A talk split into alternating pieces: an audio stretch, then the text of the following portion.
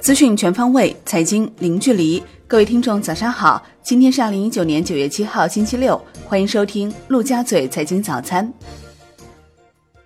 宏观方面，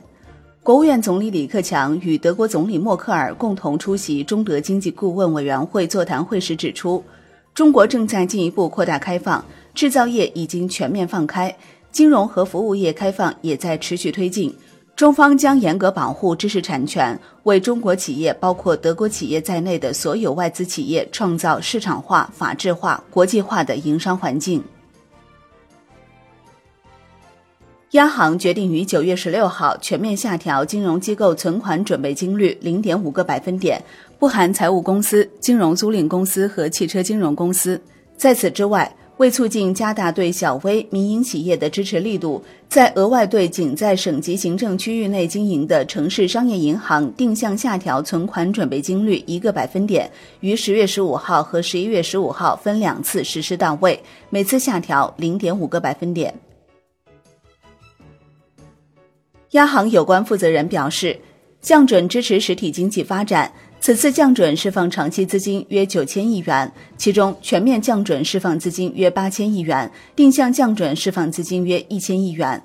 此次降准与九月中旬税期形成对冲，银行体系流动性总量仍保持基本稳定，而且定向降准分两次实施，也有利于稳妥有序释放资金。因此，此次降准并非大水漫灌，稳健货币政策取向没有改变。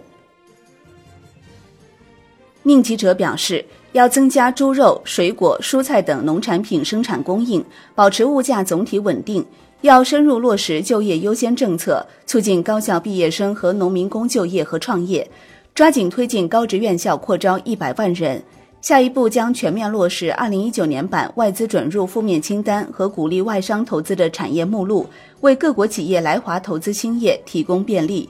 将抓紧制定配套法规。确保外商投资法于明年一月一号生效实施。财政部副部长许宏才表示，截至八月末，各地已安排使用新增债券两万两千零一十一亿元，已安排使用新增专项债券一万五千九百零二亿元，约占同期已发行新增专项债券的百分之八十。二零一九年全国地方政府债务限额为二十四万零七百七十四点三亿元，截至今年八月末。全国地方政府债务余额二十一万四千一百三十九亿元，控制在全国人大批准的限额之内。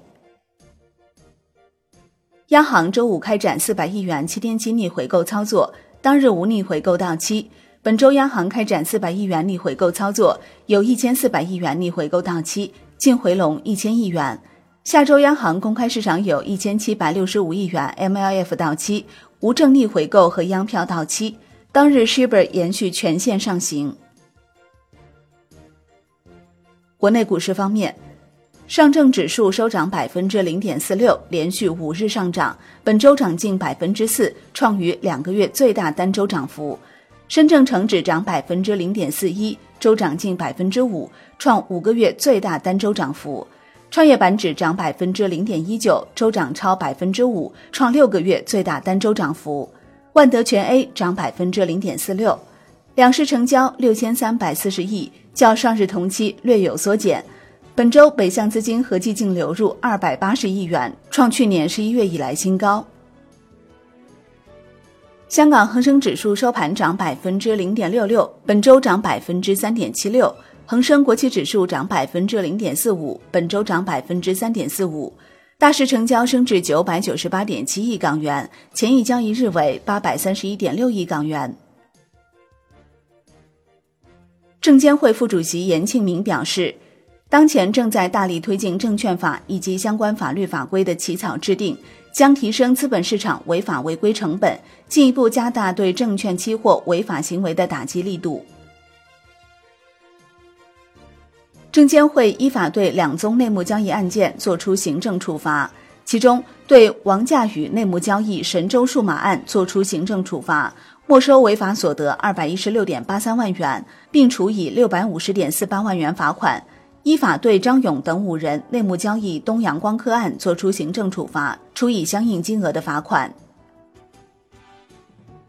证监会发布非上市公众公司监管问答，明确非上市商业银行发行优先股的相关要求。不在全国股转系统挂牌且股东人数超过两百人的非上市商业银行，首次申请发行优先股的，应当符合非上市公众公司监管指引第四号审核标准的相关要求，且股份确权数量在百分之八十以上（含百分之八十），但无需提交该指引所列的申请文件。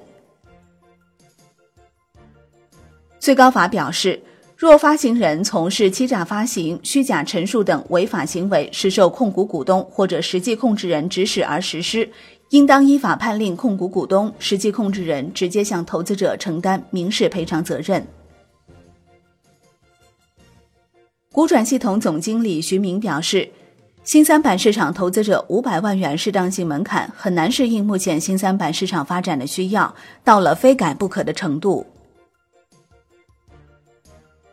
产业方面，工信部发布关于促进制造业产品和服务质量提升的实施意见，加快稀土新材料及高端应用产业发展，实施工业强基工程，着力解决基础零部件、电子元器件、工业软件等领域的薄弱环节，加快推进智能制造、绿色制造，提高生产过程的自动化、智能化水平。银保监会办，农业农村部发布。关于支持做好稳定生猪生产、保障市场供应有关工作的通知，要求银行业金融机构要进一步加大对生猪产业的支持，完善生猪政策性保险政策，提高能繁母猪、育肥猪保险保额，暂时将能繁母猪保险保额从一千到一千两百元增至一千五百元，育肥猪保险保额从五百到六百元增加至八百元。海外方面。俄罗斯央行宣布降息二十五个基点至百分之七，未来可能进一步降息。俄罗斯央行预计，二零一九年 GDP 增速在百分之零点八到百分之一点三之间，此前预期为百分之一到百分之一点五。二零一九年 CPI 在百分之四到百分之四点五，此前预期为百分之四点二到百分之四点七。美国八月季调后非农就业人口新增十三万人，为五月以来新低。预期增十五点八万人，前值增十六点四万人，失业率为百分之三点七，预期为百分之三点七，前值为百分之三点七。国际股市方面，美国三大股指收盘涨跌不一，截至收盘，道指涨百分之零点二六，标普五百涨百分之零点零九，纳指跌百分之零点一七。本周道指涨百分之一点四九，纳指涨百分之一点七六，标普五百指数涨百分之一点七九。三大股指均连涨两周。欧股集体收涨，德国 D X 指数涨百分之零点五四，周涨百分之二点一一；法国 C C 四零指数涨百分之零点一九，周涨百分之二点二五；英国富时一百指数涨百分之零点一五，周涨百分之一点零四。伦交所将在四季度正式推出环球版，为投资者提供非伦交所上市股票的交易渠道。将支持八十只美股或存托凭证，其中包括阿里巴巴、京东、新浪、微博等三十只中国概念股。商品方面，New Max 原油期货涨百分之零点七六，周涨百分之二点九六，连涨两周。Comex 黄金期货收跌百分之零点六九，周跌百分之零点九四，连跌两周。Comex 白银期货收跌百分之二点八六，周跌百分之零点三九。伦敦基本金属多数收跌，其中 LME 期镍、LME 期铅收涨。国内商品期货夜盘多数下跌，其中焦炭、螺纹钢、热轧卷板收涨，动力煤平盘。债券方面，国债期货窄幅震荡，小幅收涨，十年期主力合约涨百分之零点零三，五年期主力合约涨百分之零点零五，两年期主力合约涨百分之零点零一。外汇方面，